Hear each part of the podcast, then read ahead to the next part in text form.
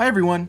If you like what you've been hearing, please consider subscribing to the Patreon at patreon.com backslash Hegelbon. That's H E G E L B O N. The Patreon's really the lifeblood of the podcast. It lets me dedicate the time that I need to play the games, to talk to our guests, to really set everything up and, and make everything as sharp as it is. Um, without it, uh, No Cartridge really wouldn't exist the way it does today if you don't like monthly pledges, I totally get it. Uh, there's also paypal.me backslash Hegelbon, and we can try and figure something out there. Or you can email me at nocartridgeaudio at gmail.com. Uh, I'd love to hear from you, and I will try and answer your emails as quickly as I can.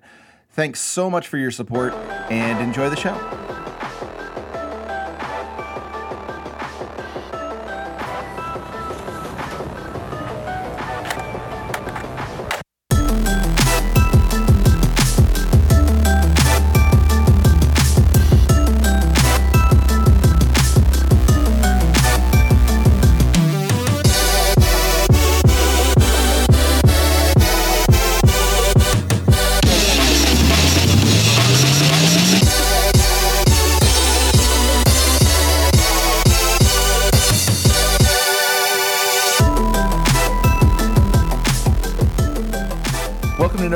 Audio. My name's Trevor Strunk, Hegelbon on Twitter. And today we have with us uh, someone who I've actually wanted to have on the show uh, since I played their last game. Uh, and, and I'm playing, uh, well, I don't know if it was your last game. We should talk about that. But uh, one of their last games, uh, which was Firewatch. Um, and I'm currently playing their newest game, Neocab. Welcome to Patrick Ewing. Patrick, thank you for coming on the show. Thanks for having me. Yeah, I'm I'm really stoked to be here and I'm I remember when we first connected, I was like, I am halfway through this game and I'm closer to being done with this than finishing Firewatch, but only very like barely. So it's a long time coming.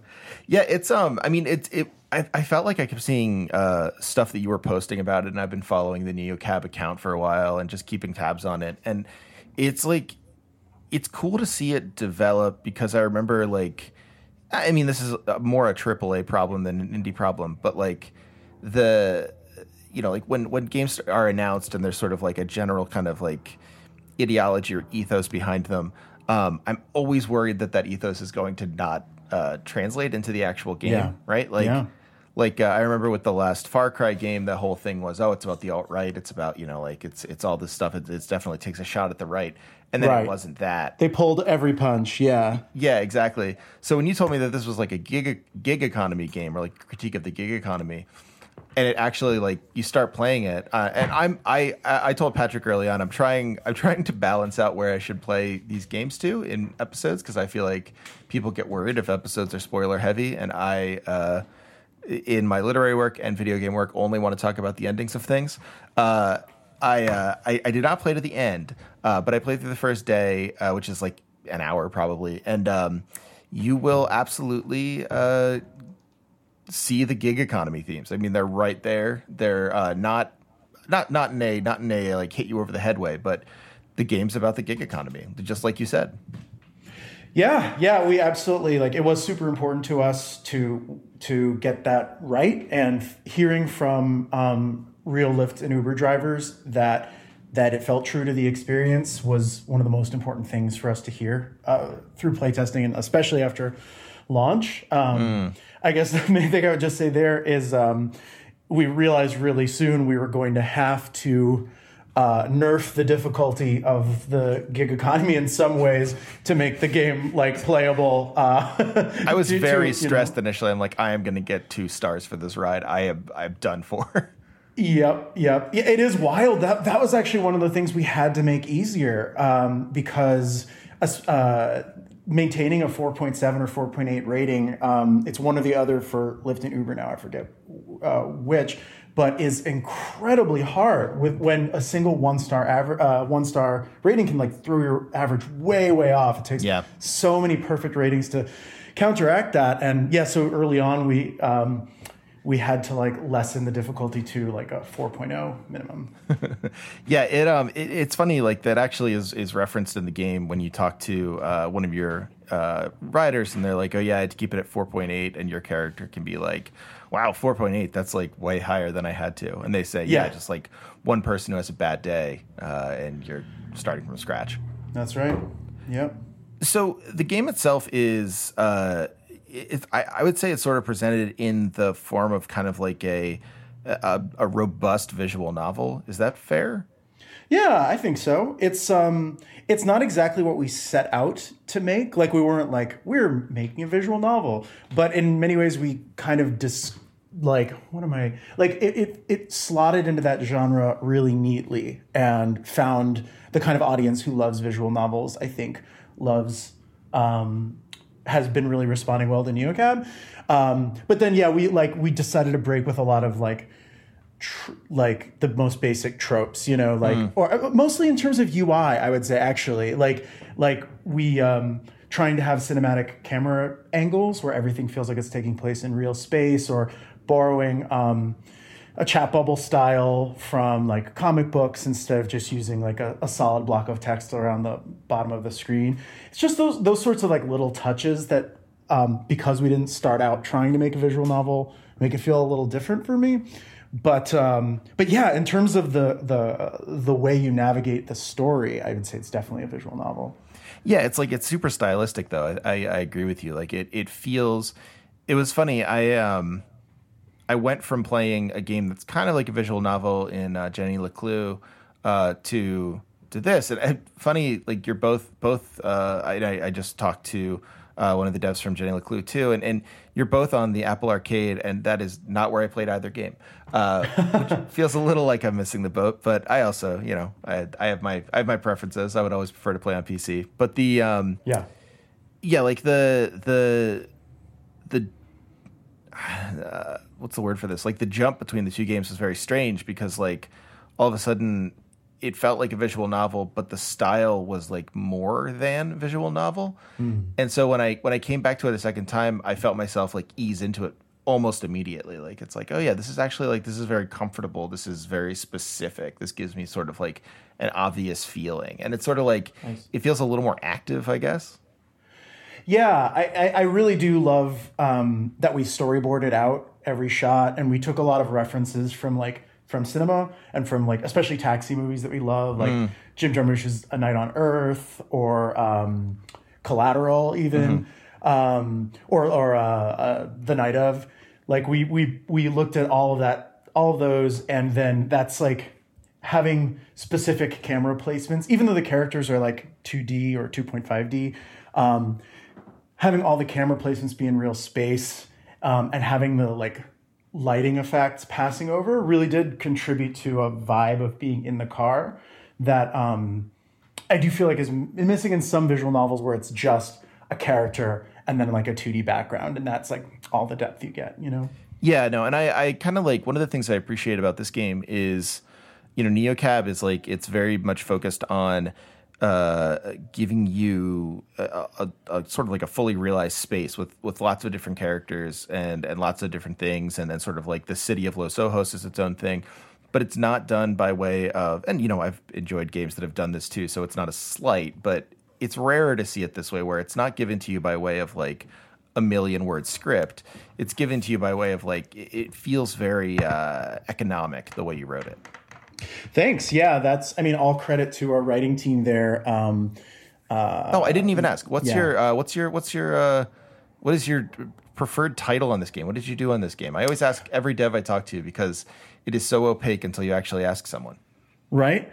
Um, well, I'm I'm called creative director. It's not a title I'm super comfortable with because I um, I really um, put like I've always wanted to like put as much like blood, sweat, and tears into every like element, every like small piece of the game as everyone else on the team did. So it was like a massively collaborative um, effort, I would say, where there was like a core team of like uh, six people, and then like a constellation of like of I would say about ten more creative folks who like directly contributed words or art or uh, code Cool. uh, to the game. Um, and then yeah, for me, like I really wanted um, coming off Firewatch, where I was like uh, definitely like the junior member of the team. Uh, I really wanted to touch every piece and and like know how every single element worked. So in many ways, like, I would consider myself the worst member of every team on NeoCab. you know, um, most of most days I check in and I'm just the worst coder, the worst writer. The, you know okay, what I mean? I'm not an artist. And then as a creative director, I think all I really do is like hold the vision and like once in a while like mostly just get out of people's way and say like you know let you do your own thing. And then once in a while you have to say like nah no we can't do that. But that's it really. no i mean i you know it's it's sort of like the jack of all trades master of none but you're you're really embracing it. Yeah yeah that's absolutely. Good. no i i love that. Like i love i guess what i really like about that description is like it, it feels like you have this sort of like um I don't know this management role in a way, and I don't mean that in a negative way. Obviously, we're talking about a game with like heavy anti-capitalist uh, sentiment, yeah. so I don't mean to uh, be uh, to that to be an insult. Um, no, it's cool. I'm, I'm my own boss, and I hate myself. Yeah, right. I'm gonna. I'm definitely gonna like. Yeah, I need to throw like overthrow myself one of these days. But yeah, like, uh, but you're not treating it like managerial in the in the sort of like traditional antagonistic sense, right? Like, yeah, you really are trying to like be one with the teams. And it, it, feels like you're kind of like owning that not as like i'm doing you all a favor but as like i just want to be part of this. Um yeah. and that's really yeah. cool. Yeah. Yeah it, it, like that's still the spirit i i have. And i think a lot of the devs on the team had too of just like it's like it's just amazing to be able to work on a game to have a have a shot at it. Yeah. And um and and super rare to be making something that's like a new IP and um does you know is like indie and has a supportive publisher who's not like breathing down our necks about the themes in the game or you know like the having a non-binary blah, blah, blah, having a non-binary character or any of the things that are like still considered quite edgy in some places um, we all just felt so I really do think we all like showed up on most days with just like, hey, this is awesome. Let's make the most of this brief time because we don't know when it's going to happen again. It's cool. So um, I cut you off though, and I forget what the question was. I'm so sorry. Uh, the writing. Oh, oh, so I was saying the writing felt very um, uh, economic. Uh, oh, sort yeah. of like there wasn't a word wasted. Yeah, that's that's super awesome to hear, um, and thank you. Uh, I, all I can say is it was really um, a challenge. The, the, constraints that we put on our writers for this game are like so extreme if you think about it, where it's like, um, it's all dialogue for the most part. We have, we, you know, Lina has an inner monologue, inner monologue, but it's like all dialogue, but unvoiced. Uh, so you're gonna have to like bring, you know, um, you're gonna have to bring a lot into the phrasing.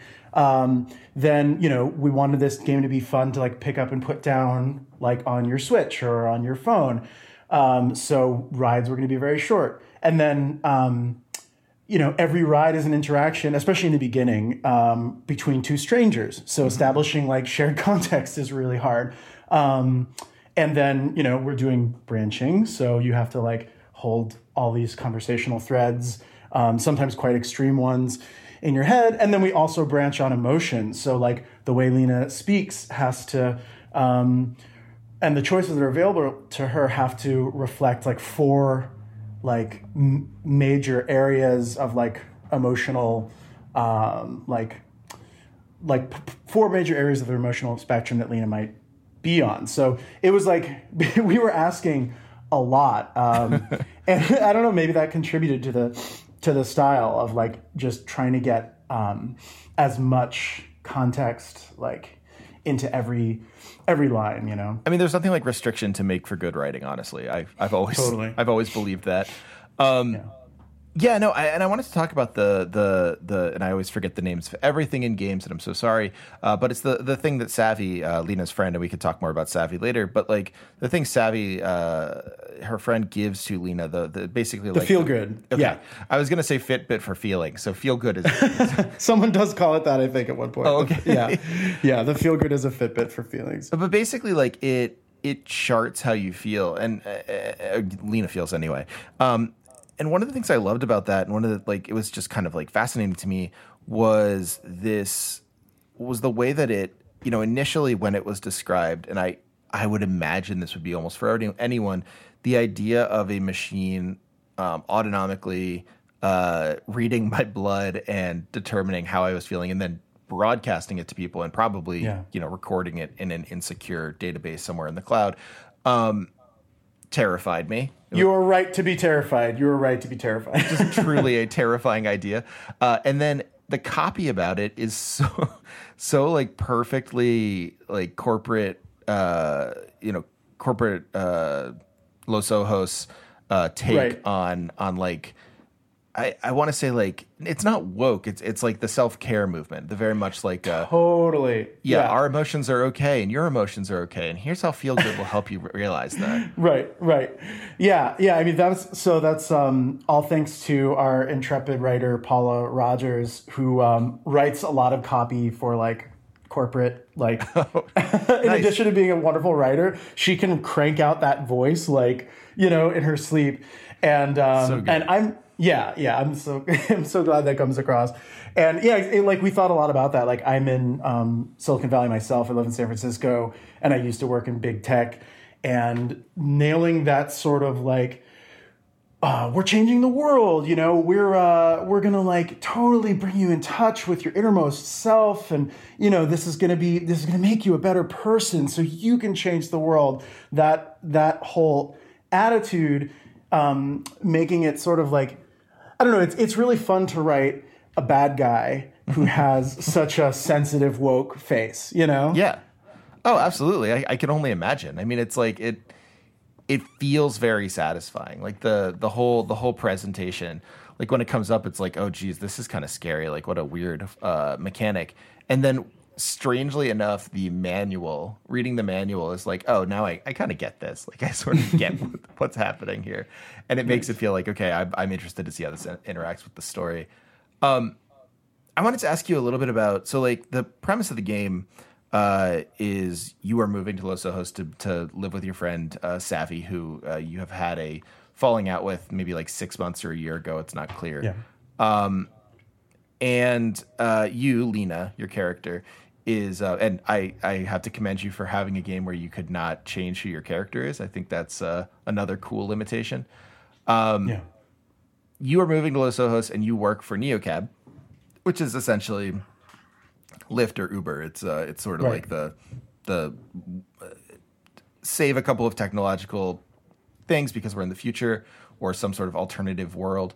Um, you know, it's it's Lyft or Uber, and then there's another group called uh, Capra that is uh, all aut- like um, autonomously run cars right right right um, and they are the bad guys, ostensibly. At the beginning of the game, they seem like the bad guys, and I don't know where the game goes. I don't want to. I don't want to make you say where the game goes. But how did it feel, or like what was the what was sort of like a challenge, uh, or or even like why it was easy or why it was like actually helpful to write these competing companies and make one seem like noble, even though it had some sort of uh, troubling elements. Like Neocab seems like the protagonist within the first day, obviously outside of Lina, and Capra seems absolutely like the antagonist. So like right that's that must be difficult to do from sort of a left position.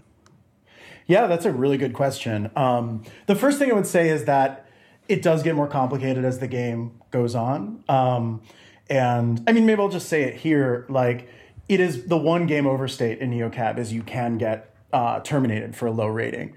And I think that if that happens to you, it's going to be very hard to see NeoCab as purely the good guy anymore. I It's, bet, You yeah. know, yeah. It's a reminder that like they never cared about you. You were always just a row in a database. And um uh, I mean like yeah, I don't want to spoil too much about it, but there's there's definitely like a little bit of a twist there.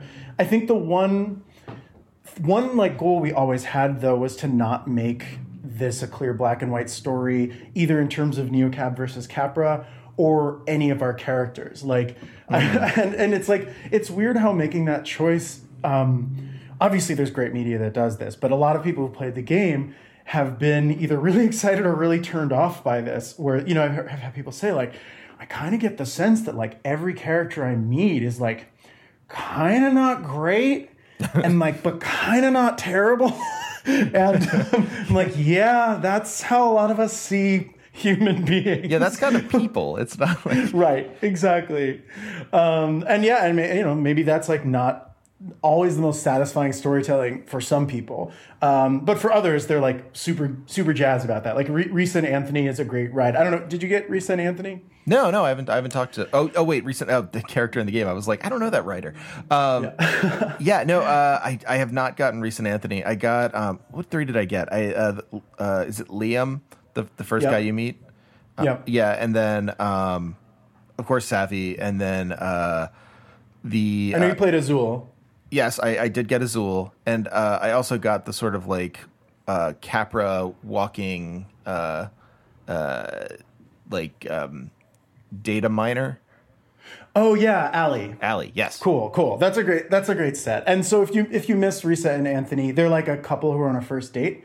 Um, if you miss them on the first night, they'll prop up. Cop, uh, I think they come back on night three okay. as an option. Um, it's a short game. I'll probably just replay it so I can get my yeah. options. Yeah, man. Um, why did I bring them up? Oh, because they're these like these like two tech workers who are on a first date, and and just like I'm really really happy with how that ride went because immediate like a lot of people immediately side with one or the other of them, and then we make sure by the end of the ride that that w- that we've complicated that for you. That's really you know? cool. Yeah, yeah. I like you know like it. I think what I liked about the the way that the mechanics of the writing worked was that even if like I sort of saw where a car ride was going, like like with with Ali, it was kind of clear that like okay, something's going on here. She's asking me these questions. She's kind of digging for information, and then like it's like when it when it gets revealed, it's like oh okay, like this person is sympathetic to us, but is stuck in a bad situation. But yeah. there are things that Lina is unable to say, and options you're given that you're like, oh, I'm just gonna I'm gonna let her off the hook. Like I understand where she's at. Like all right, fine, and then you know I'm gonna click this one, and the right. game just kind of like buzzes and says like, no, like you're too mad right now. You can't say that. it's yeah. like, yep. oh, oh, okay. I guess I'm complicated too. How did that make you feel? Uh, it was. Um, I mean, it was frustrating uh, initially, uh, but yeah. not in a bad way. Sort of like interesting narratively. I think. Um, right you know, one of the things that is very hard for me to do in video games, and I'm, I'm sure I've talked about it on the podcast before, but uh, one of the things that's really difficult for me in video games is picking um, emotionally negative choices or like bad guy choices. Right. Um, I think a lot about uh, Planescape Torment and how mm-hmm. the, uh, the the sort of cant on that game is that if you uh, played it all bad, uh, it's kind of like you, you, end up feeling horrible. Um, yeah and I can't like I thinking about some of the things you'd have to do. It's just like, oh, that that would be such a cool experience. Then it's like I just couldn't do it. I never could make the bad choice. And right. in in NeoCab, at certain points, like when um when Azul busts into your car, they um they seem really worried, and they're like, "Can you please get me out of here?" And initially, I'm just thinking like, "Yeah, okay, of course," because like that's yeah. how I would react in real life. But Lina's only reaction is like, "What the hell are you doing in my car?" you can right, only get there right. when you go through the nicer reactions, and it's like, "Oh, okay, let's see where this goes." Yeah, yeah, yeah. It's it was such an interesting challenge to write to, and I mean, you've already brought up the main reasons why that interaction happens that way, right? It's it's one because Lina is a specific person and not a blank slate. Um, so she, for her, her car is like her safe zone. It's like the play the one thing she owns in the world and like it's her home right now right? So um there's that element. And then this feel grid emotional range thing where in a lot of cases those choices are only taken away from you if you're in a certain area uh, of the feel grid so like if you're red you can't be like chill and nice. And um, in some cases like if you're blue you can't flirt with somebody because you're like too depressed to think that your jokes are funny. And um, I, give, I got to give a shout out to uh, Leigh Alexander for making that connection for us. Um, she kind of made the sort of like when we were talking about the feel good system, she was the one who was like, "Oh yeah, so it's like Depression Quest, and like you'll take my choices away from me if I'm in a certain state." And I was like, uh, "No, I had not thought of that, but that's brilliant." Uh, yeah, no, it's great. Like it's such it's yeah. such a good it's such a good way of understanding like how I don't know. Like it's a good way of understanding how emotions can work and how you can have like different thoughts in your mind and like yeah. know that one way of pursuing a situation is smart and still do the wrong thing. Right, like right, right, right. We didn't because like the way a lot of other games will tackle that is like, okay, we'll let you be an asshole, but we've got to make that fun. And cool. Yeah. right. Or like there's Right, a yeah. penalty, like oh this person trusts you less, or like oh but you get you know more attack power or something. It's like uh, it- it's the um, the Mass Effect thing where like oh you could be a renegade. It's not you being a jerk Mm-hmm. or like a bad person. You're a renegade now. Totally. And I love that system when it was new, right? Oh, yeah, it's for sure. Yeah. It's yeah. it's been you know ten years, um, and this feels very fresh. Where like it is it is not a game where you always get to make the choice you would want. Um, and it's kind of a scary thing because you're in a car ride and these people can judge you. And again, it's like, yeah, okay, this is what driving for Uber and Lyft is like, I guess. Yeah. Yeah. And I mean, our hope was that that then makes like micro choices you make in other rides matter, feel like they matter more within the ride, right? Yeah. Where you're like, if you're taking care of Lina and like getting her a good night's rest, like spending more money, for instance, to like get a good night's rest, or like, I don't know, risking taking care of somebody who hops into your car um, in the hopes that like it pays off, that person doesn't like stiff you and screw you, and, you, and Lina ends up like feeling chill or feeling happy Yeah. that that becomes sort of a currency. It was like it was very um yeah, it was definitely like untrodden territory and really like in, in many ways I feel like by the time we cracked the system, it was so late in the game that I don't feel like we've even fully explored the design space there. So I'm really hoping we'll get more uh, another chance either through like DLC or I don't know, maybe some future game to like really explore this way of looking at emotional mechanics. Would love to see a DLC. Yeah. No, it's it's cool, and I guess like one of the things that I would be remiss not to ask you about is uh, Los Ojos itself. So you you basically have taken this. Well, you tell me. Where's Los Ojos? Is that uh, New Mexico? Is it California? Is it? It's Southern California. Yeah, we're, we're very vague about it because the thing kind of has like a dreamlike aspect to the, the vibe is sort of dreamlike Very much. at times but yeah but in in our uh, in our head canon uh, Los Ojos is um, right along the southern border uh, with Mexico Okay. in in sort of like the California desert um, so we, we kind of looked at towns like uh, Calexico Yeah.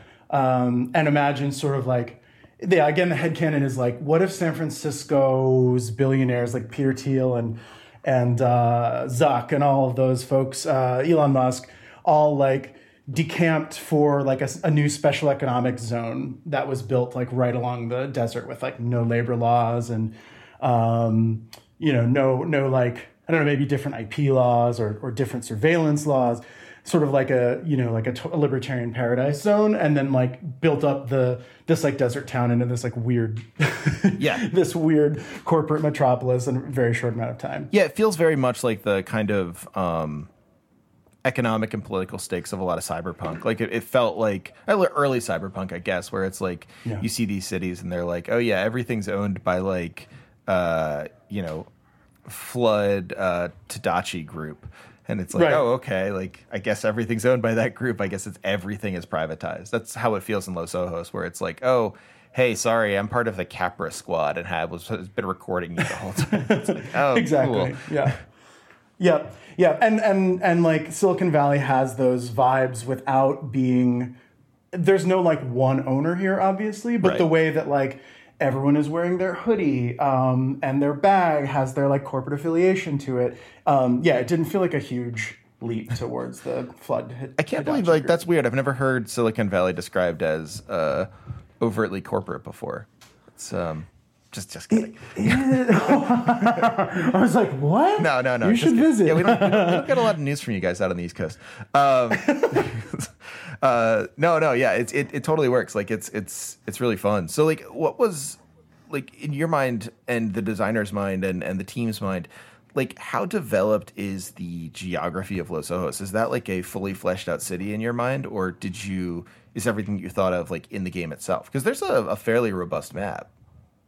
Yeah, um, it's it's a great question. There was a the world building is much more extensive than what pops out above the surface. I would say That makes sense. Um, yeah, we spent we spent as much time as we allow, we would allow ourselves. Like we we knew we know that like world building can totally become like a navel gazing exercise, or just where you like lose a lot of time on it. Um, but we uh, did it anyway because we couldn't help ourselves as a team. Nothing wrong with And, navel gazing. yeah. That's okay. Oh yeah, Espe- yeah. I mean, like, yeah, we listened to shoegaze and gazed at our navels, and then like, Uh, but but we're uh, but but yeah, like being an indie team, like the like there's so many ideas and like little details Yeah. that are in those early docs that just like we couldn't bring to bear on the map or we couldn't bring to bear into the city gen system. So like um, yeah, this keeping the game like scoped properly was really really hard.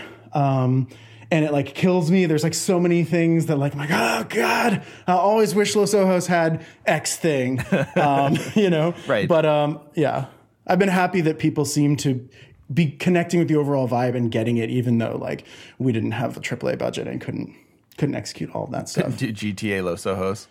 Oh man, that would be fun. Those city systems are wasted on those games. I'm like, God, it just kills me. It kills me. you know one of the things that i i've been thinking about with this game and it's it's again this is a this is a preference of mine and i'm glad you did it um i looked up how long it took people to beat the game um, which i know is sort of like an essentializing thing and it's not meant to be by any means um, but by and large a, a, a single playthrough is not particularly long in today's video game world which i am Yeah. a big fan of i think uh, Yeah, me too. focus and I mean, yeah, I know Firewatch and this. Uh, we'll talk more about Firewatch later because I would love to ask you a few questions about that too. Yeah, man. But um, uh, yeah, like focus and like direct approach and just like a, a consistency of I don't know theme and and idea and argument uh, are hard to pursue in 90 hour games. Uh, I won't say it's impossible, but certainly a lot harder. Absolutely. And this this is a shorter game and it it, it tells its story and it, it does so in like a very nice focus and I appreciated that. Um, have you gotten any pushback in kind of going against the grain and creating a shorter game as opposed to like, you know, your typical oh the the low end is fifteen to twenty hours. Right, right. Um, well, de- I mean, almost, I could almost say, like, obviously, um, some people have. Like, you know, we're on Steam, there are forums there. People say $20 for, for uh, or we're, we're $15 on Steam. $15 for eight hours. What, you know? um, so, yes, we've met those people. And I should also say, like, the game is really variable in length. Like, it's almost all optional content. So, if you want to speed run the game, like, you can probably you can get through it in like three hours but we hear people go up to uh, yeah like eight uh, is a pretty like if you're like really enjoying yourself and exploring around Yeah. is a better target um, or if you're a slow reader uh, but uh, but yeah like there, of course you know there there are still so many people who measure uh, video games by that metric and uh, obviously we both think it's it's kind of BS um, Oh yeah. uh, yeah. Um, I'm trying to think if there's anything more to like say about that, like other than Well, I'm glad that's been the only thing. Yeah. Like, it- it seems Yeah. like it seems like something people are scared to do. I guess is what I'm saying. Like the that the inclusion of sort of the the. I mean, even even Lina, it seems. I mean, she's uh, a main protagonist who's brown. She is. yeah, Um, you know, her her sexuality uh, from the beginning is sort of amb- ambiguous and and it's not pinned down. Um, There are non-binary characters. Almost every character is sort of like arresting visually. They have something different about them. Um, and like it feels like that. It feels like the shorter game. It feels like you know being willing to let your players kind of like figure their way through an emotional system without like a heavy tutorial. All this stuff feels like the kind of things that a lot of designers right now are scared to yeah, include in games. And I, it's, it's I guess like I was really struck by that in NeoCab that like there's a lot of stuff that you wouldn't see in other games there. Thanks, man. Yeah, yeah. I mean, we um, we're definitely the sort of team who that w- that all excited us. Cool. We also knew we would get pushback, um, and we have actually the stuff like the non-binary um, character um, or some of the themes are. We've gotten much more pushback on that than something like length. Um, Yeah, sure. Trolls just care a lot more about these sorts of things. And like when we launched, I, I definitely saw some tweets of people being like, the minute I hit the non-binary, pro, non-binary they them pronoun, I rolled my eyes and deleted the app. I literally saw that. Um, Cool. yeah, or yeah, or like Steam comments where people are like, the future looks like black lesbians, like just just horrible trollish things and people my favorite my favorite genre of steam commenter is someone um, swearing up and down that they weren't that that they were so interested in buying this game and now they won't because of like a they them pronoun or something and you're like brah you were not going to buy this You really followed it this far and didn't assume that like might be in the game. Like there's a chance. That's Right. like yeah, that's ridiculous. Yeah, yeah, and, and it, it was like I was um, definitely nervous at times when we were like midway through production. I joined a like a Facebook group of cyberpunk media enthusiasts. And I was like a little surprised that it was like 70% reactionaries. Like and then I was like, "Oh, this makes sense." But but like it really was like very strongly over like the right was was much more um over was like much much more heavily represented than the left. Yeah, it's it's the classic cyberpunk thing where you're like, oh yeah, it's a left genre until you like stop and you're like, well, like who'd be reading the genre? who's, Right. who's really into this stuff? Who's into like extreme technology and extreme wealth inequality and like crazy powers and like you know privatization fantasy? Yep. Oh, sure. Yeah. All right. Yeah. Yeah. No, that makes sense. I mean, I'm I'm glad it hasn't been worse than that. Um, because of course, like that that seems like something it could be. But I also think it's like.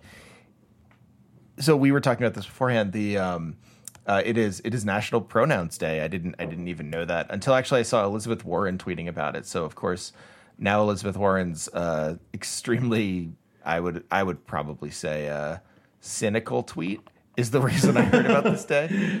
It definitely was a little cringy. Yeah.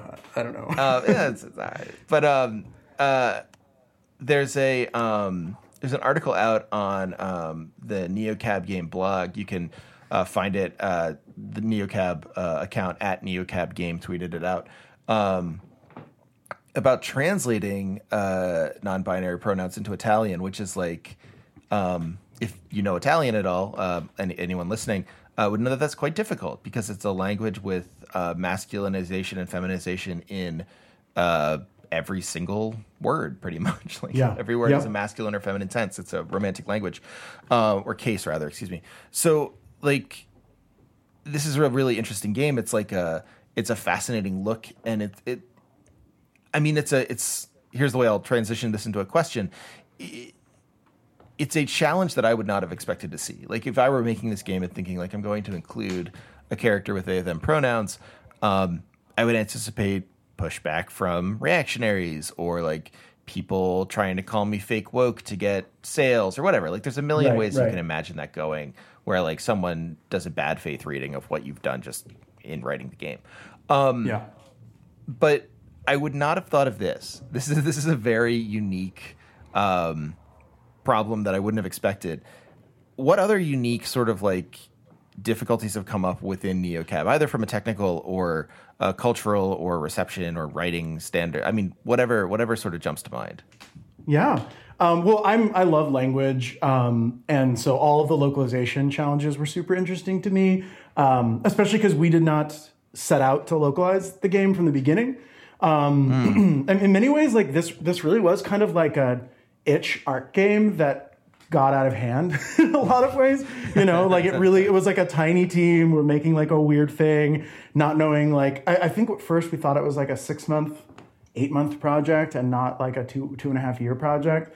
Um, and so yeah, we didn't foresee doing loc at all, and thus encoded all sorts of assumptions into the text that then had to be like disentangled. Yeah. And that's always always fascinating, right? Because you just you see the edges of your own thinking and like how just you see the world in one way. So that yeah, like they them being like totally easy and like simple to use is like such a massive assumption because like well you know like what we like would put the name of a of a city street right into like dynamically inserted into the middle of a line of text. Right. Well, like that's just not going to work in a language where like the the the like you need a feminine or masculine pronoun just for a street. You know? Yeah, yeah. Um, In Spanish, yeah. what eos and eas. It's like I don't, I Right. wouldn't know how to say they them other than in Yep. the gendered ways.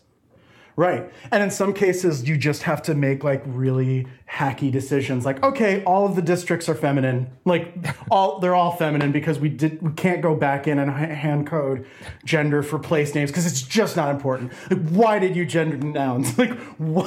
Uh, yeah. God damn it, romance languages. Yeah. It's good that we have the normal language with no weirdness in it. Right, right. That's the one that we have. um, uh, yeah, it's, it's the one that makes sense. Yeah, watching uh, watching a it's easy to learn. watching uh, a child learn to uh, speak and then read and then write is like definitely a good way to know that English is a totally normal and reasonable language that has no problems. It's Yeah. perfectly logical and makes sense. Um, can we pause for one second? Please, um, I've just um, my uh, my girlfriend just got home. I just, No, go I don't think she knows Yeah. I'm on the phone. I'm gonna hide out in the back for one second because I'm doing a podcast. I'll see you guys in a little bit. Yeah. Cool. Bye. Um, closing doors.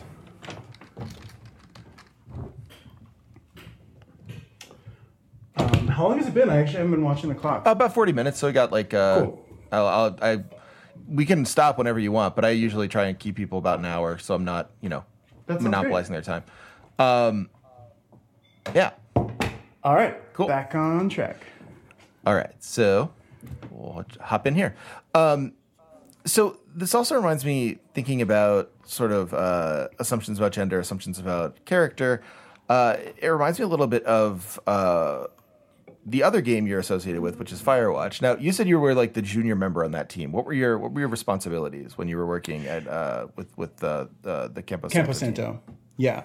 Um, so I uh, joined as a gameplay programmer and tools programmer. Okay. So um, that basically meant like I was very close to the writing there as well. Um, so like I would take Sean Vanaman, who's the writer uh, and co-lead uh, on the project. I would take his like s- like raw text files and and break them down into like meaningful gameplay code. Okay. Um, so like all the branching dialogue, um, and then wire that into the world of neocabs, like crossing triggers, like it, uh, you know, like time triggers, space triggers, all this stuff to like make something like the teen encounter work is like. You know, it's like it literally insane. The logic behind the teen encounter was so compl- complex that it could break the game like right up until right before we shipped. That's incredible. I think probably slightly afterwards. Yeah, like I could I could give a whole essay on the, but it, was a wonderful game design The um, teen encounter, challenge. an essay. Yeah. Because it feels so fluid, you know, but Yeah. but it, it you know, but like that grew up over time through playtesting, where we'd be like, oh, of course people want to throw the boombox in the water. Like, okay, we're gonna support that, but then like, what do we do if the you know you throw in the boombox in the water and then you pick it up out of the water? Do the teens react to that? Like, what if you carry it around with you? What if you carry it around with you for the rest of the game? uh, so, in terms of like a crazy a team that would, was willing to like take a wild idea like that and just love the moment so much that we would make all the systems flexible enough to support that was was super inspiring and maybe a little dangerous, but Hey, no, I mean it it worked. Um, I mean, did that? So, like, one of the things I love about Firewatch uh, actually does kind of key into the systems there, which is that the game definitely lets you get immersed in this world um, to such a point that you like the actual sort of like reveals in the game, the sort of like things that become like that are revealed to you over time and the relationships that that impacts and the way that your sort of like communication with the far tower uh, is affected. Like all that stuff like especially vis-a-vis like the the quote unquote i won't ruin it for anyone who hasn't played firewatch but like the conspiracy in there um, that you're sort of like charting around the island like all that stuff feels very i, I think like the writing's great um, but it also feels very immersive because the game kind of allows it to feel immersive like you're living in this uh, very realized real world um, yeah. was that something like that sort of like immersion uh, was that something that you brought with you into neocab Absolutely. Um, especially the feeling of leaving spaces for the player to fill in with their own imagination. Um, yeah, like uh, being able to drop a thread, uh, just a question, and Yeah. see where that goes. Like you were talking about the like nature of Savy, or this might have been before we jumped on, but like the nature of Savy and Lina's friendship, and Savy becomes miss, like Savy goes missing, and you're like trying to find her ostensibly, but those sorts of threads of what's wrong with this relationship before she goes away are um, left uh, up to the player to decide, or, or as you said, like Lina's sexuality, like what is her uh, attraction to Savy? Is it purely um, just a very, very close and deep friendship, or is it something more? Um, the story that you tell yourself as a player is often going to be so much more personal and like thus interesting to you than something we could impose upon you. So um, I would say that I really learned that from Sean's writing and the design of Firewatch, like the ability to say like maybe there's a conspiracy here, maybe there isn't. Like, what do you think? And then when you respond the way you would in real life, then the outcomes of that of getting really paranoid and like blaming Delilah or uh, maybe like choosing to be a bit more chill and like working with her, whatever those outcomes are, are going to feel like much more owned Yeah.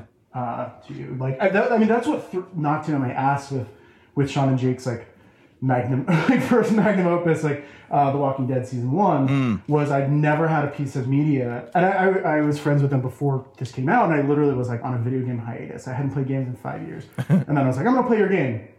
And at the end, I felt guilt, and I was like, I've never personally felt guilt from reading a book or a movie, Right. You know, like that's I don't even know how I how How could I- you? Yeah, exactly. So I was like, okay, you guys are geniuses. You figured out like a whole new thing here, um, and that's that's why I wanted the opportunity to help out on Firewatch. That's really cool. out, I jumped at it. Yeah. So I wanted to ask you. This was something that came up with our in our discussions uh, before the show. Um, like you, uh, the NeoCab team is a really small team, but obviously it's always really hard to make a game. Um, what the industry right now is like replete with scandals and critiques and exposés and people coming out and talking about just like openly the the kind of toxic uh, uh, culture of crunch of like Yeah. you know how how kind of like screwed up the priorities are in the gaming industry uh, Yeah. when it comes to the workers themselves. Um, like what is your what is your kind of experience with that? What is your what is your uh, personal sort of like understanding of the industry that way? Understanding, I'm not trying to m- make you uh, name names or like get in trouble or anything like that, but I'm curious as like someone who's been around it for a little while now, uh, what your experiences are. Yeah.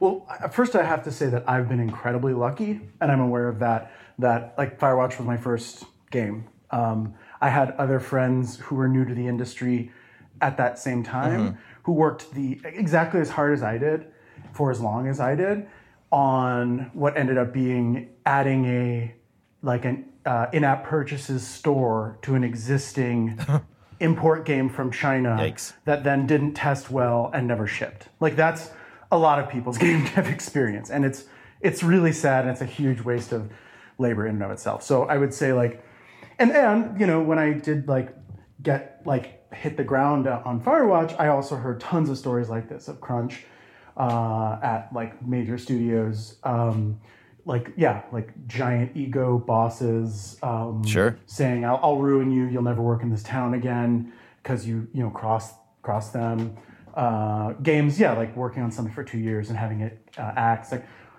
all that mismanagement all that garbage like i mean in many ways like T- campo wasn't always an easy place to work but they really gave a shit about treating us well as as workers i would say Nice. and um, yeah and and then um, you know there were like personal difficulties a lot of which i could also put like well you know you you learned how to manage at at telltale you know and like telltale had serious issues Yeah, as we're learning. right yeah. It's all coming out now. But um but so yeah it was like it was campo was like such a wonderful creative uh team and, and everyone on that team has a really good heart. Um it was also yeah it was it was certainly interesting to see like what does a group of people who've never been in charge before do when there is no like big boss like breathing down your neck like Yeah. Pa- panic you know panic was like a really wonderful partner in that way. They were very like trusting and and didn't like overmanage. Um, and it's interesting that something like crunch can still emerge in that you know with that open space. Like i think there's still a certain amount of like cultural I, I think this is starting to change now, but there's still like a pride that some game devs have of like, yep, I came in over the weekend because like I care the most. And Yeah, it's like it's like I'm starving best. arch- artist archetype where it's like, well, how poor are you? Like if you, Right. you know, like you should Right. you should be extremely poor if you think you're a good artist. It's like Totally. we might be shooting ourselves in the or in the foot here. I don't know. like, yeah, Yeah. for sure. Yeah. I was actually like, Yeah, it's like time poverty. yeah, no, I was reminded of it when um I don't know if you follow sports or not, but uh Not really. it's always funny when I when I tell people your name. I like mention to people I was like, "Hey, I'm talking to Patrick Ewing on the podcast." And they're like, "Wait, which one? What?" like not the basketball one. I did. The game dev. Can't get him on. The the, Uh, the the brilliant Hall of Famer Dream Team member who later became a game dev. yeah, that's yeah. the reason I have. Like, it would be it would be pretty amazing if if Patrick Ewing, uh, the basketball player, also became a game dev and he was you. Uh, but I have much more reason and would much prefer to talk to you. I'm sure Patrick Ewing's a nice man, but I don't know what I'd say. Um, but there's a so uh, Jimmy Butler, the the basketball player. Um, uh, he was playing for Philadelphia, uh, is now playing for Miami this year, and he uh, he said he got in at 3:30 in the morning one day to start practicing, and basically was just like to all his all his teammates, he was like, "Oh, well, you were just still dreaming. I was getting in on my my second workout," and then everyone started getting in at 3:30 and like trying to one up each other, and it's like Yeah. it struck me. I was like, "This is." like there's nothing good about this like not even from like you know take out the ethical and moral thing which obviously is like first and foremost in my mind but like practically speaking this is a crazy idea but it's it's clear how it builds and i'm sure it's the same way in gaming where like Yeah. you know or game de- game dev where it's like oh yeah like such and such showed up at this period of time aren't isn't isn't that cool and then everyone's thinking well i want to be noticed and Yep, totally. It's and that's exactly how it emerges. Like it can start organically from someone who literally is like, "This game is my life. I want to make it the best it can be." You know, like that. That's like a a genuine pride in your work sort of thing, and and you're not you're not doing it for money in many cases because like you're not being paid overtime. Right. But then then right, it catches on to the people who don't like who maybe have kids or have a life or whatever and they start emulating you and then the next thing you know the project the like project manager who just get hired starts factoring in 60 hour work weeks into the schedule Right. and and shaming anyone who doesn't do it so yeah i mean i'm, I'm all for um, before you unionize, which you should, but b- before you do that, tr- see if you can get your your company to um, to agree to a like standard work week, and then like because crunch does make sense sometimes. I think it's okay to say like don't pretend it doesn't happen. If it's to happen, let it happen, but then have like an escalation path to say like why did we need to crunch Yeah. the last week of November? Like, you know, like what what happened and like could we like plan better next time or something? Yeah, it's an interesting thing, right? Because like um, accountants have crunch. Like this, I've I've known a lot of Yeah. CPAs, and accountants have busy season where like they just work sixty hour weeks, and it's like you say like, well, why? And it's like, well, everyone's taxes are due. It's Yeah. like, oh, okay, then I guess crunch is unavoidable. So you just kind of like factor it into the lifestyle, factor it into the pay, factor it into all that stuff.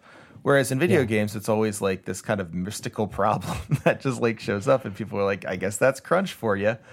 Yeah, it's the middle managers, man. I'm, I swear to God, I feel like some degree of crunch, right? Like uh, to your point about the accountants, is probably baked into our our seasonal cycle. Most, most of us, right? Because Yeah. you had like a harvest time, and then you had winter where you literally couldn't do shit. And you know, Yeah, no, absolutely. like, yeah, yeah, So like yeah, and I mean like a lot of jobs have this. I mean, teachers grade at the end of the semester.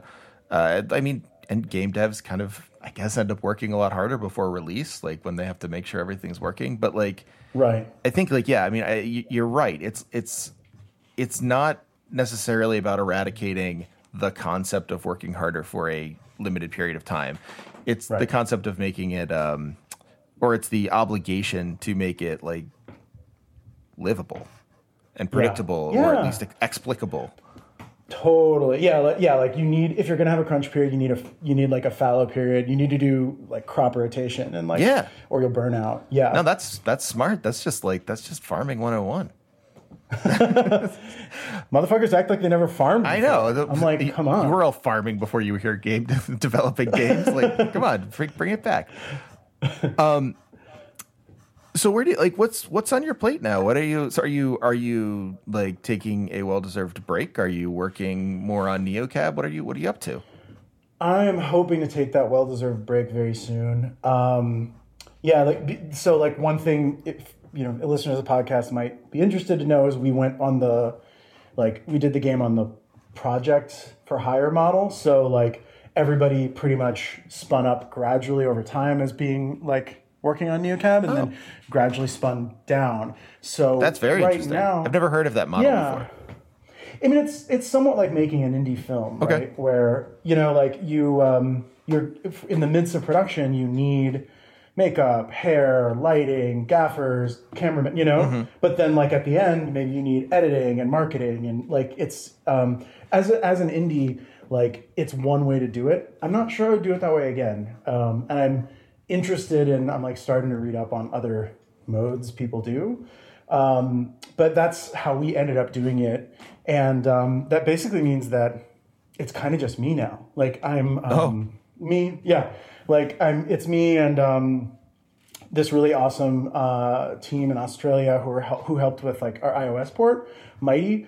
Um, so big shout out to Mighty and their bot army for testing the game. um, but the like hard part is like it's it's definitely like a skeleton crew fixing bugs and um, responding to support requests. Okay. But like, yeah, we're very much in the like end run there. Oh, I want I, we need to ship Arabic. Okay. Um, sh- shout out to Arabic for being right to left. It's very difficult. Um, but I'm so excited that we're going to do it. Um, and as soon as we get those like last bugs um, and the Arabic port done, then I hope to like take a break. Cool. And yeah, Good.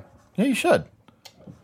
And uh yeah. Okay, so this is the big question, but I wanted to save it to last because I think it's really interesting and people should listen through the whole show to get the best stuff. Um, nah, it's probably not true. I, I'm, I'm just such a bad capitalist. I just like I add this stuff at the end in, in my mind. I'm like, this is a good business choice. This is premium content. This is, only for Patreon. I'm putting this in the page. um, it's just like a five minute little conversation that I preface it by saying I'm a bad capitalist. It's like definitely on brand at least. Um, so what do you how do you see the politics uh, operating in in neocab? And what i mean by this is you know like there's a lot of things you could read into this. I think you can read into um, almost game dev as a kind of like gig economy light wherein like it is often contract labor. It is often uh, labor that feels like you have to get that 4.8 satisfaction at all times and you're doing it on the hope and a prayer that something comes of it um, in very gig economy-esque.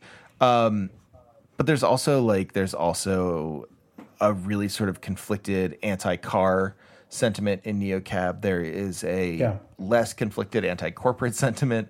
Um, and then there's also just like the mechanics of the game which is sort of like you are trying to keep yourself afloat as a gig economy person so you are operating within that system.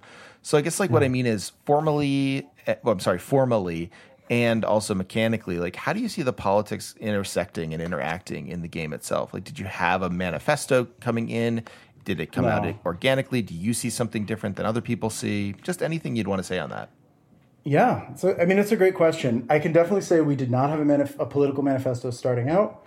Um, we did have a very diverse writing team, and we knew we wanted to do. We knew we needed that, right? Yeah. Like, I'm a white dude. I, the last game I made was a game about a white dude. Um, I, I, this when, when we were really working on this would have been like early 2016 when we were, we were really laying the groundwork. Um, all we knew for sure was we wanted to feel like a near future city. And that meant it had to be diverse. It had to be like taking current trends and like driving them where they seem to be going in in a lot of cases, which is like, that's really bad, right? Like Uber and Lyft have declared we're firing all of our workers. That is the basis of our share price. Yeah. We're replacing them. you know, so like there's there's political elements that just sort of arise from looking around, you know? Um, and then like the 2016 election, I think really t- changed things for all of us. Like I still remember this sort of like emptiness in the Slack, NeoCab Slack channel the day after the election, where nobody thought it was going to go the way it did. Yeah. And suddenly, you know, suddenly the fact that we made certain choices seemed more important, and like we had to make, like, we just had to do justice to the fact that like uh, Lina is part of like like basically like maybe Lina's parents were middle class, but now the middle class doesn't exist. Right. Okay. Um, you know, like that that's that sort of thing emerged. Um, what else would I say? Like the other thing was like because we didn't have a political agenda, like we're not like there are anarchists on the team, there are there are communists on the team, there's capitalists on the team, like there's um, like I think we knew that Lina as a person is not like quote unquote woke. Like she is situated, she is she has like her experience, but like she is so trapped in the gig economy at the story's outset Yeah. that she doesn't sort of have the luxury of of like thinking about things the way that maybe Savy does. Um, and like I, so I think that from the beginning we were like Sa- like Lina Lina's voice is very specific to her and it's definitely not like a white voice it's not a male voice it's not a like privileged gig worker voice or anything like that but uh, it's also not like uh, someone who's fully achieved some sort of political awakening I guess. yeah. You don't. You don't generally like. There's no options to say like, wow, what you should do is uh, have a uh, dictatorship of the proletariat. you can't, you can't ever say that. I Exactly. kept looking for that one, but DLC man. Okay, you okay, know, we'll well, have cool. like a plugin. I'm just waiting. We'll have a plugin for every every specific like brand of of communism Oh. or anarchism that people want. oh gosh, and you thought Uh, translation was going to be hard. Oh god, now now I'm really gonna get bad Steam. Yeah, just like, oh wow, this is what you think comments. syndicalists are? Yeah, okay, man.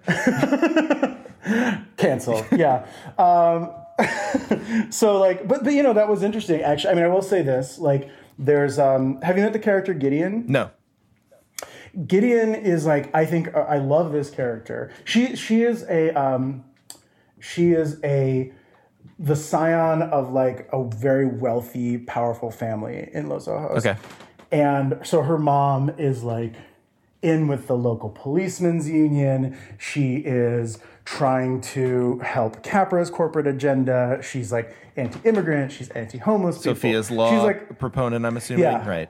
Exactly. Yeah, she's for Sophie's Law. And then um and Gideon, like all Gideon knows is like her mom sucks and she wants to rebel against her. But she's like super young. She's like the most politically like aggressive person in the game.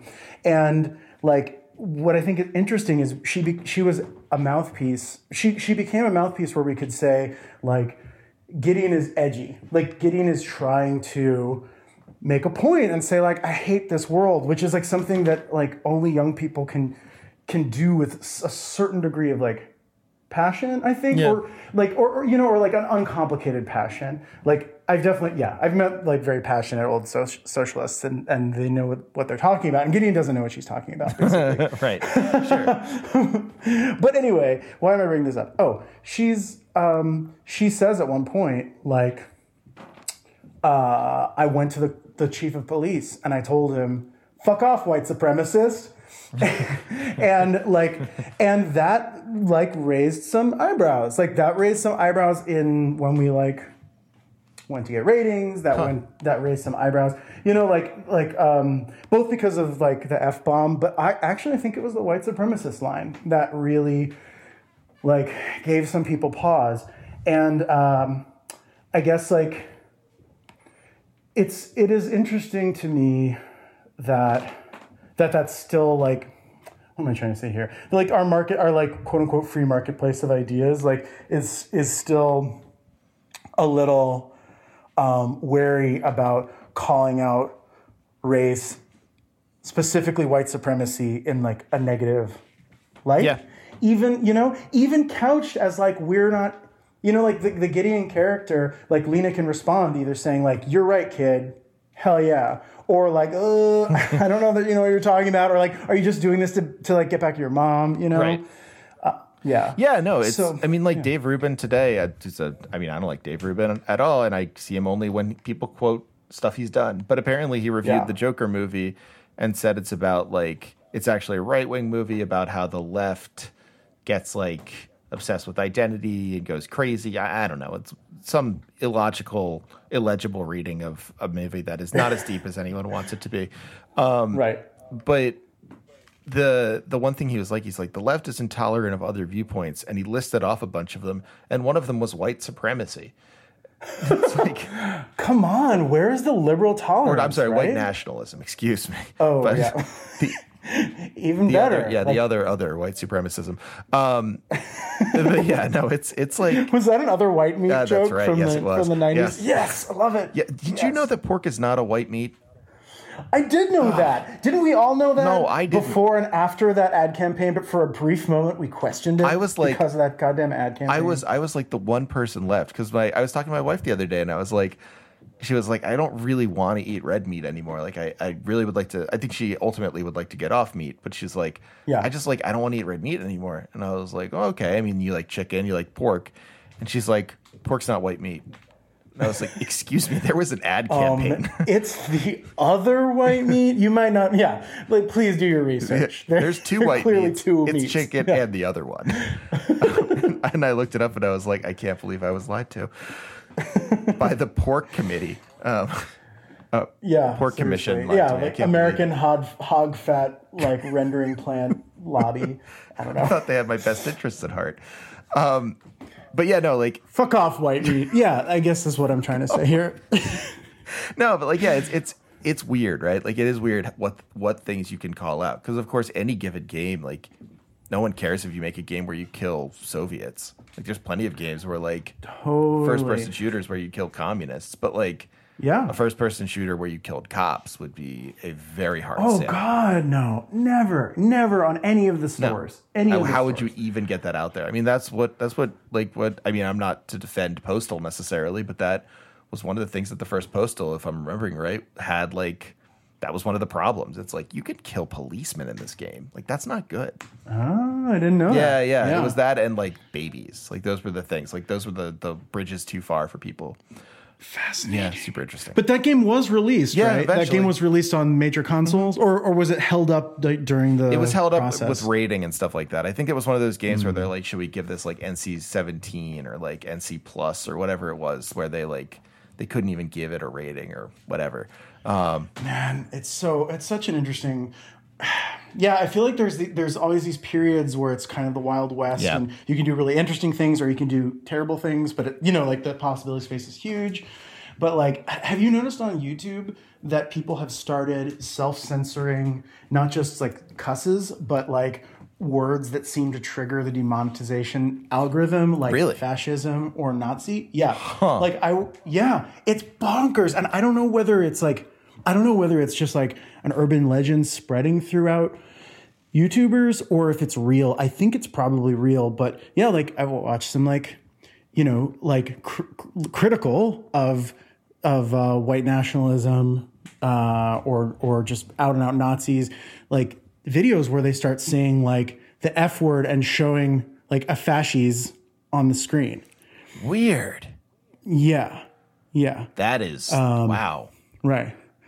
And I guess we knew that there was already some censorship of like anything to do with being gay or trans was potentially considered adult. You Seriously, know, on YouTube. that's Wow. again, this is the current meta where people have reported being demonetized for these sorts of things. And I don't, I don't know. I'm not a YouTuber, so I can't like. Yeah, no, I'm, it, I'm as far from YouTuber as you could want. Yeah, I couldn't. I, this is all new to me. Wow. Yeah. So I I mean, that's the kind. I mean, there's a whole game in that to be made. Listeners, make a cool game about, about getting demonetized uh, or like skirting around issues to avoid algorithmic censorship. Just cart life too. It's just even even depressing in a different way. yes. Yeah, no, that's uh that is a. I guess like I'll I'll I'll leave it with this. I think like the cool thing about because I've I've kept you long enough. Um, the cool thing about NeoCab to me is that it opens up this space about talking about the gig economy in interesting ways in the gaming uh, world. And for whatever reason, I think, and not for whatever reason, but because it is so gamified, I don't think the gig economy is going to be able to be talked about as well in, in any other genre. Um, and I say this as someone who is, you know, about as positive about other genres of art as you could imagine anyone being. Hmm. Uh, but I don't. I think video games are kind of uniquely poised to handle that. Absolutely. Yeah. I mean, like, they honestly, the gig economy apps learned it from us, right? Like, they learned um, Right. the tricks they use from the games industry. And um, I, I did a little Uber driving for research from the game, and I still get pings on my phone that say from Uber that are like, there's a quest this weekend. R- Like, get a $4.55 bonus if you achieve like this list of, you know, it's literally a so fetch quest. crazy. Yeah. That's like Yeah. yeah, but it, it triggers that part of your brain. What, what my friend uh, Andrew calls the uh, the numbers go up part of my brain. yes. yes. Life is an RPG. All my numbers will always Watch go up. numbers go up. And- yeah. Yeah, I love it. I love it. If you have any good go- numbers go up games to recommend, um, I'll, I'll, I'm glad I'm following you on Twitter. I'm sure you'll tell Yeah, me. uh, yeah, yeah, yeah, please. Um, and, and what is your Twitter? Where can people find you? Where can people talk to you? Where can people Oh, recommend uh, you games that will uh, destroy your mind? Yes, please, please give me new addictive behavior vectors at Hoverbird, um, Hoverbird, and uh, and follow NeoCab at uh, at neocabgame.com. Uh, at neocabgame.com. I'm Joe Biden now. follow Biden at 303303. Um, and uh, yeah, check check check us out. You see Just that Google- he grabbed someone's Google us. to take a selfie, accidentally took put the camera on himself, opened their messages, and then accidentally locked their phone tonight. Very cool. That's amazing. Joe Biden is now I just love- slapstick. I, yeah, I think I think I think he's done. Yeah, but yeah, that's another another. Oh podcast. yeah, well, I'll have you back on the on the premium to talk about the primaries. Um, hell yeah. But yeah, no, and uh, and where can people? I've been asking people this. People don't usually have a good answer, but maybe you have a good answer. Where can people buy this game that will give you the most uh, bang for your buck? Uh, well, I mean, I would be remiss if I didn't. Okay, most bang for your buck. Most bang for your personal. most Most, bang, for, for my personal. buck. Yeah. yeah. for our team, we do profit sharing. Good, so good. For our buck, uh, I would say Nintendo Switch Okay. if you have one. Um, if I- I'm actually um, really bullish on Apple Arcade, like I, I really want Apple Arcade to uh, exist. So um, if you have any sort of iDevice or Apple device, I, I really do urge you to check it out there. It's not the same as buying the game, but it is like it does matter. It does mean something. So um, yeah, I think those would be my two like primary primary platforms if you have either of those. And if not, then like we're gonna we're gonna be on um, we're on Steam now and we're gonna be on Itch really soon. Nice. So um, yeah. Okay, fantastic. Well, Patrick, thank you so much for coming on. This has been uh, this has been a blast. I've really enjoyed talking to you about this. Yeah, this is a super great conversation. Um, And cool. come on Thanks again soon. We'll just we'll it once it's down to five people, I'll have you on to talk about the primaries. That sounds fair. uh, I'll just do an episode on Tulsi Gabbard, um, my rave fave. Once once she's Love- once she's the nominee. yeah, exactly. Once it's a Gabbard Trump race, and we and the veil of truth has been lifted um, among from all the sheeple, then uh, I'm there. Okay, for you. cool. We'll ha- we'll we'll do it uh, as a crossover episode with my new bosses at Infowars at that point. All right. That's me. That's me to a T, man. Talk to you soon. Later. Bye.